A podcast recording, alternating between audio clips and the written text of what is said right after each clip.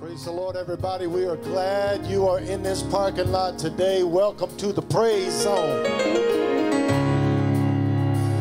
I just want to make a few remarks before we get into the Word of the Lord today. Giovanna and I are so extremely proud to pastor what we consider one of the greatest churches in the United States of America, Quest Church, right here in Norman, Oklahoma. We are just blessed to be at the helm, and we're so glad and so thrilled that you are a part of this great family. Now, for the next few moments of time, we're going to have a major move of God right, right here in this parking lot. Uh, but I want to encourage you just for a moment. You know, you guys have been so good at staying in contact with what's happening at the church, and our staff is working almost around the clock. As a matter of fact, two guys did work around the clock in the last two days. And I just want to tell them, my staff, how much I appreciate them as well and all the leadership here at Quest Church. This is a great day, and we're just so excited about the things that God, do, God is doing. Real quick, let me say this. You know, I, I had my message all tidied up yesterday out of John chapter 20, and I was thinking about what I was going to preach. My mind went to the question that the angels asked the ladies in the garden when they said, Why seek the living among the dead? Why would you seek the living among the dead? My heart got excited about that, right? And I thought, man, that will preach. And then I went over to John chapter 20 and I found Mary standing before an empty tomb. And she uh, looked in and realized Jesus wasn't there. And she ran to get some of the disciples, and Peter and John ran back and they looked into the tomb, and Jesus was gone, and all that was laying there was a napkin. And I thought, man, that'll preach as well. And when they left, the Bible says they did not understand what he meant when he said, I will rise again. But something about ladies, ladies know how to hang in there. And Mary stayed right there at that tomb. And the Bible says in John chapter 20 that she looked into the tomb again. So she moved from just being interested in what was going on to investigating what was happening. And she looked into it. And I came by to tell you when you begin to look into it, you'll find that Jesus is risen. He's the Lord of Lords and He's the King of Kings. And the Bible says that there was a voice behind her that said, Why are you weeping? And she turned and it, she thought it was a gardener, right? And she turned back to the tomb, and the voice spoke again and said, Mary. But this time, when the voice spoke, she turned around and she said, Master. It's something about the way he calls your name. He knows your name. And the Lord spoke to me and he said, If people will just look into it, he said, I will look into them. And I hear him today calling your name right in your car, right in your living room. And he's saying, I am alive. You don't have to weep anymore. And I thought I would preach on that, but I'm not going to preach on either one of those things. When I got up this morning at 2:45 and began to pray, the Lord began to speak to me, and I said, Lord, what do you want me to preach? And the, the Lord very clearly spoke to me and said, Preach the gospel. Preach the gospel. You know, I remember as a young man, and I tell you guys this all the time, how my mom prayed over me all the time. And my oldest sister is the one that led me to the Lord, and she was the worship leader at our church. And her favorite song to sing was this song that is called Because He Lives. And when she would sing it in our living room, my mom would just start crying. My dad would lift his hands, and the Spirit of the Lord would move. And I thought how appropriate and how fitting it would be if we just, y'all know this song, if we just sang this song today, Because He Lives, right there in your car. Just lift your hands right now. He's alive. You can face tomorrow because He lives.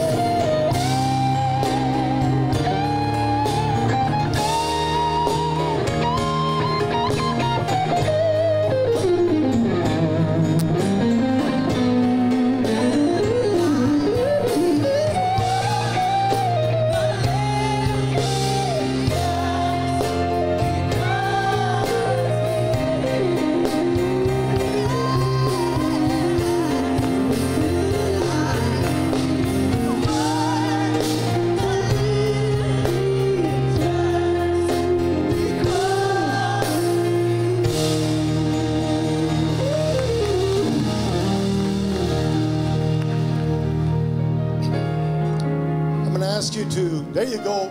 Give it one more good honk on them horns right there. Amen. If you know he's alive, bless your name, Jesus.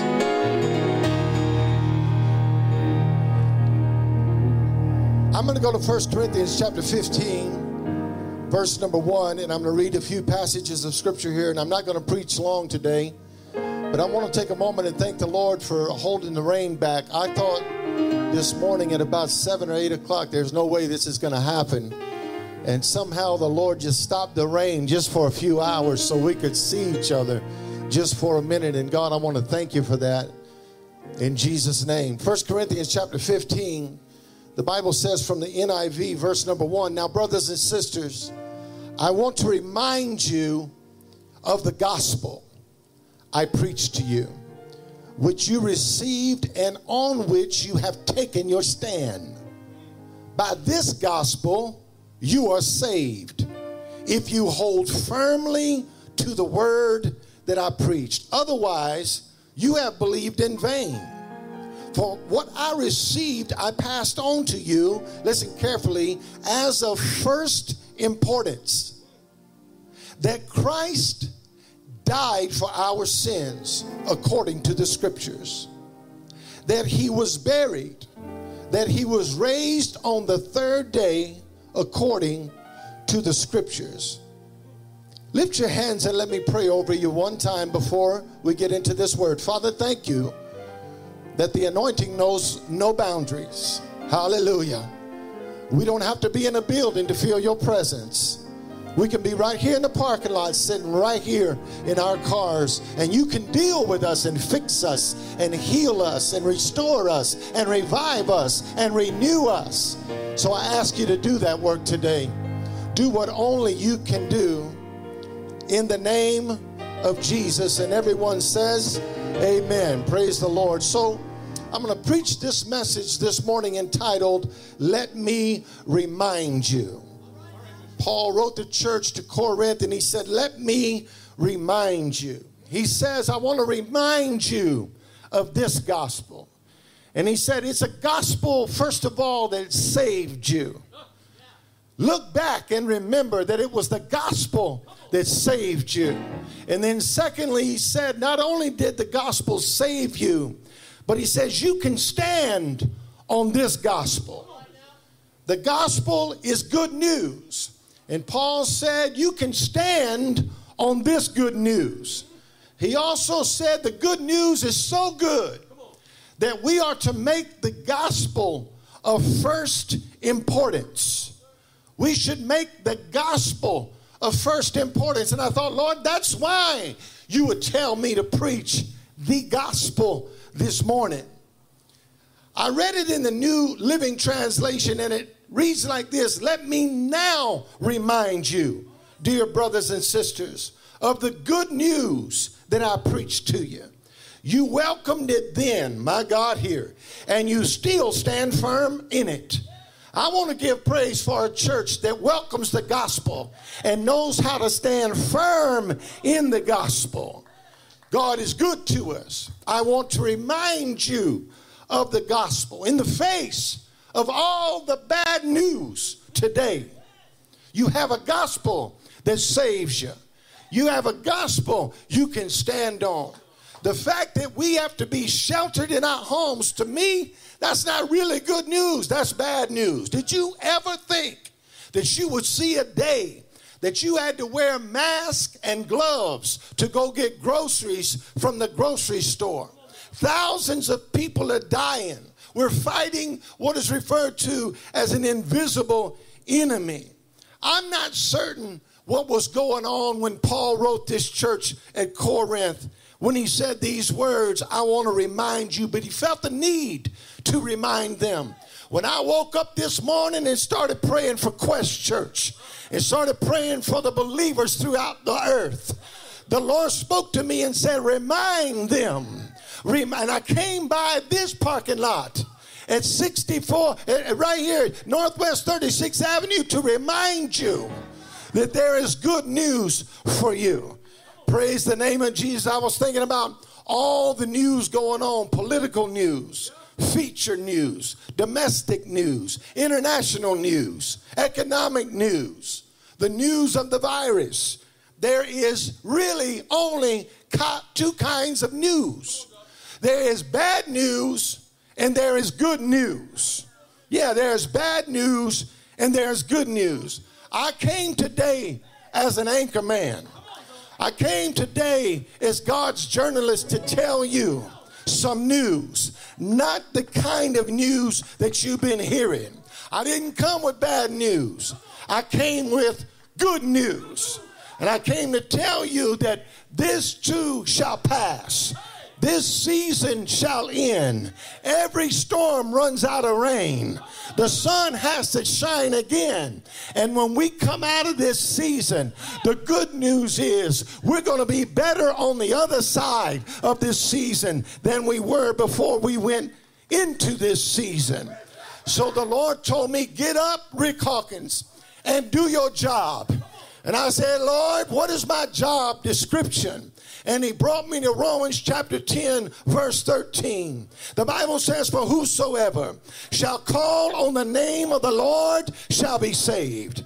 How then shall they call on him in whom they have not believed? And how shall they believe in him in whom they have not heard? And how shall they hear without a preacher? And the Lord said, Do your job. And I looked at it again and it says, And how shall they preach except they be sent? And I lifted my hand and thanked him for his anointing and his ordination. Then he said, How how it is written, how beautiful are the feet of them. Watch now, that preach the gospel of peace, the good news of peace. So today I preach to you a peace that is stronger than the pandemic. I preach to you a peace that is stronger than the panic. And he said, Bring glad tidings of good news to my people. I said, Lord, now I'm beginning to see my job description. He said, Get an attitude with it. And I thought, Lord, what do you mean? And he brought me to Romans 1:16, where he says, I am not ashamed of the gospel of Christ. Why? Because the gospel of Christ is the power of God unto salvation to everyone that believes, to the Jew and also to the Greek. Our text says the gospel is the good news. And I came by to tell you today it's not time for the believers to be ashamed. It's not your fault this thing is happening in this earth. But if it's going to be blamed on anybody for it stopping, it ought to be us, the blood bought, sanctified, Holy Ghost filled believers that humbled themselves and prayed and sought God's face and turned from our wicked ways. And He turned and He healed our land. I need somebody, even in your car, to say, I am not ashamed of this good news. Everybody talking about gloom, everybody talking about bad news, but there's a parking lot full of praising people that's got some good news in their mouth today. And I thought about the good news. In 1 Corinthians 15, he describes it very detailed when he said the gospel includes three things. Number one, Christ has to be crucified. Number two, Christ has to be buried. But number three, Christ has to. Christ has to. Christ has to rise again on the third day. Welcome to Resurrection Day, the day that He got up for you and He got up for me. See, you can't really preach resurrection and ignore the cross. We talked about it on Friday, and the Spirit of the Lord told me to remind you again this morning of the cross. The cross is important. The cross is the most recognized symbol in all the earth. Why? Because your king died on that cross. It's a cross that cannot be ignored, it's a cross that cannot be disquieted, it's a cross that cannot be dismissed in any generation at any time time. I'm sorry for preaching like I'm preaching, but I, it's been so long since I saw you. I can't hold this fire in me. It's like fire shut up in my bones. In 1 Corinthians 15 3, Paul says, For I received what I passed on to you. And it's of first importance. What is it? That Christ died. See, you can't preach the good news and leave the cross out.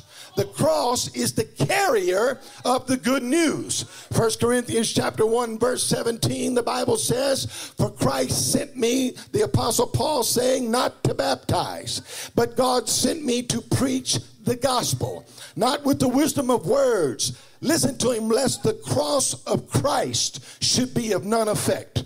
For the preaching, listen to it, of the cross is to them that perish foolishness, but unto us but unto us which are saved, the cross is the power of God.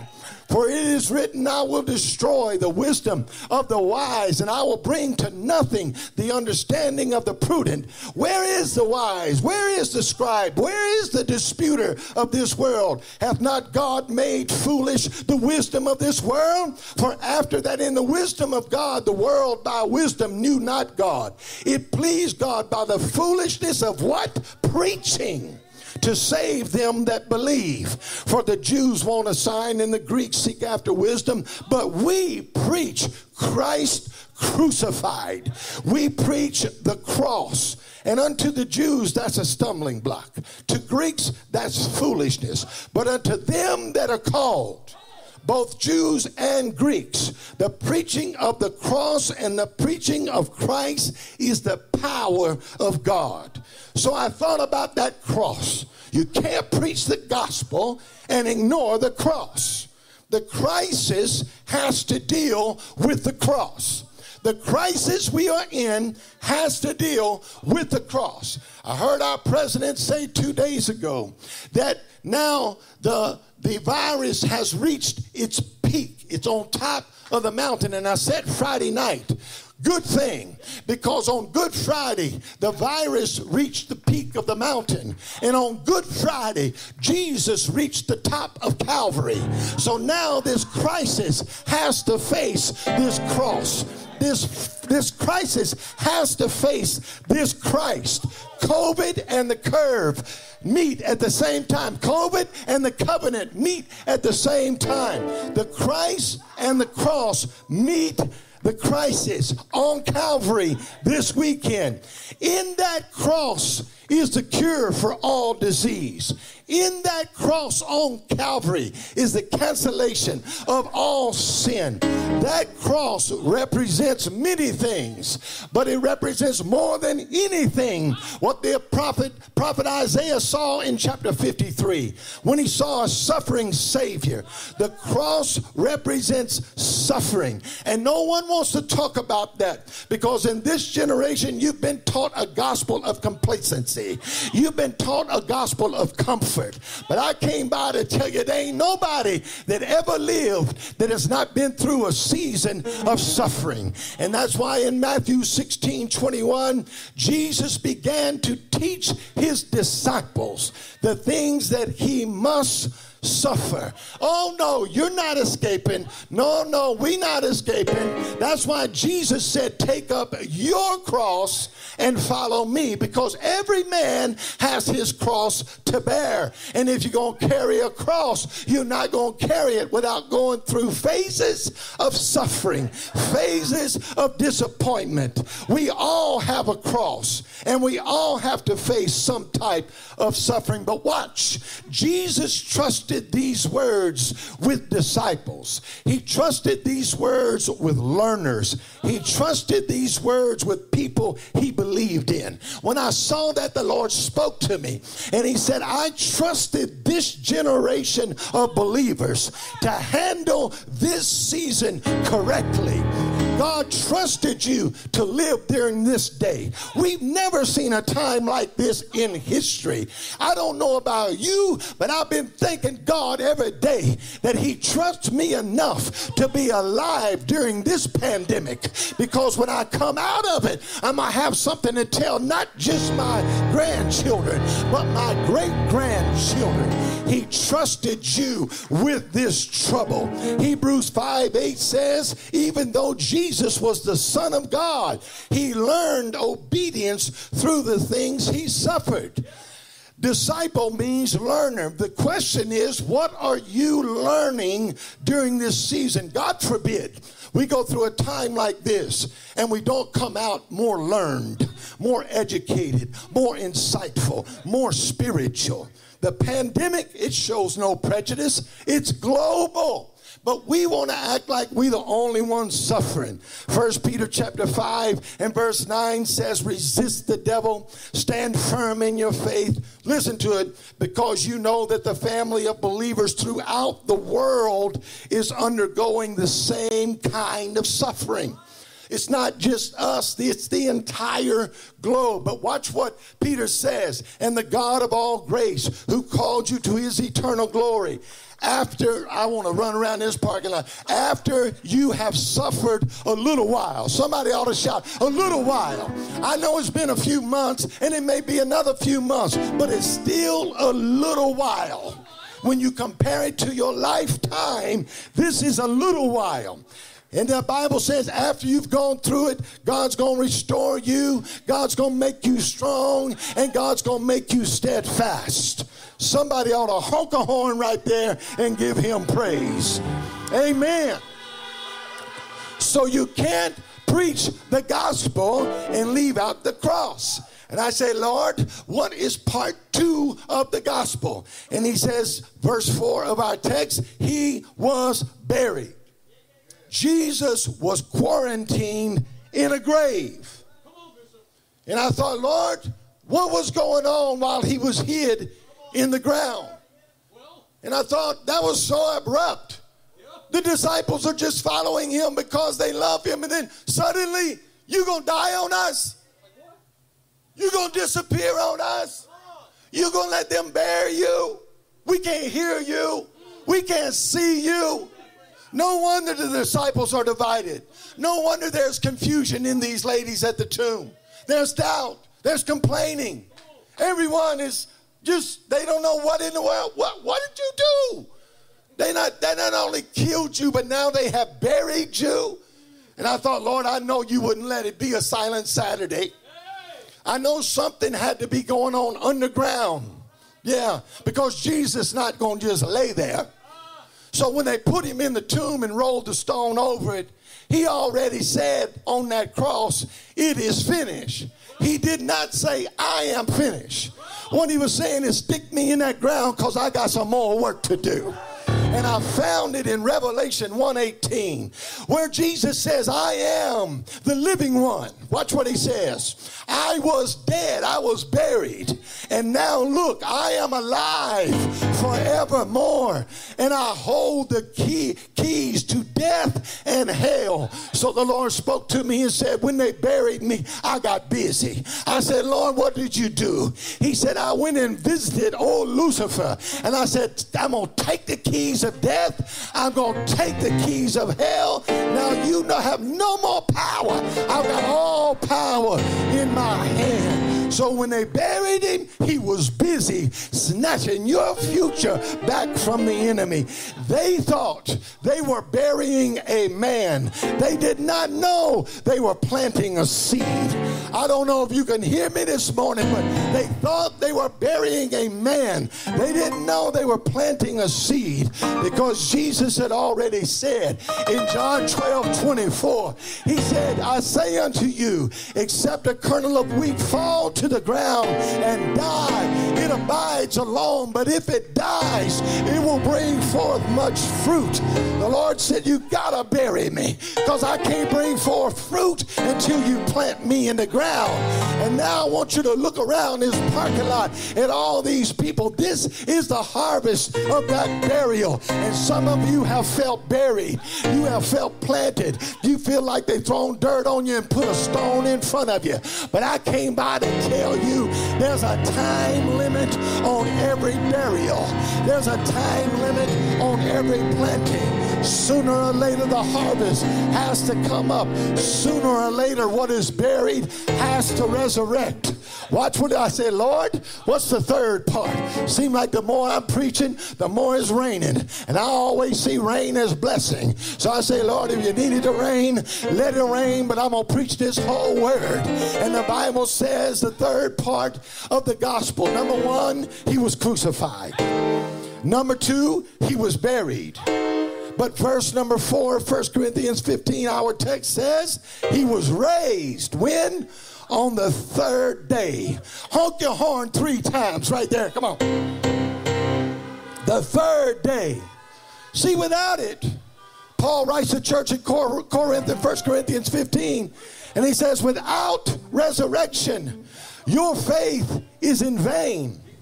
And if Christ be not, be not raised from the dead, you still in your sin. I don't know if y'all can hear me, but we needed him to get up, and he got up. I read this here. Somebody wrote this down. If you are irrevocably committed to the proposition that it would have been impossible for Christ to triumph over death, you may as well quit fiddling around the fringes of following Christ. Because, as Paul bluntly said, the whole thing stands or falls on the fact of his resurrection. Either it happened or it didn't happen. And if it didn't happen, Christianity is a gigantic fraud. And the sooner we quit it, the better off we are. But thank God he did raise from the dead. And your faith is not a fraud. Glory to God. I'll leave it right here. There are some of you that feel like this is the worst time of your life. You can't see the light of day. Pastor Rick came by to tell you that if he wouldn't have resurrected, you could have never got up. I see you flashing their lights at me.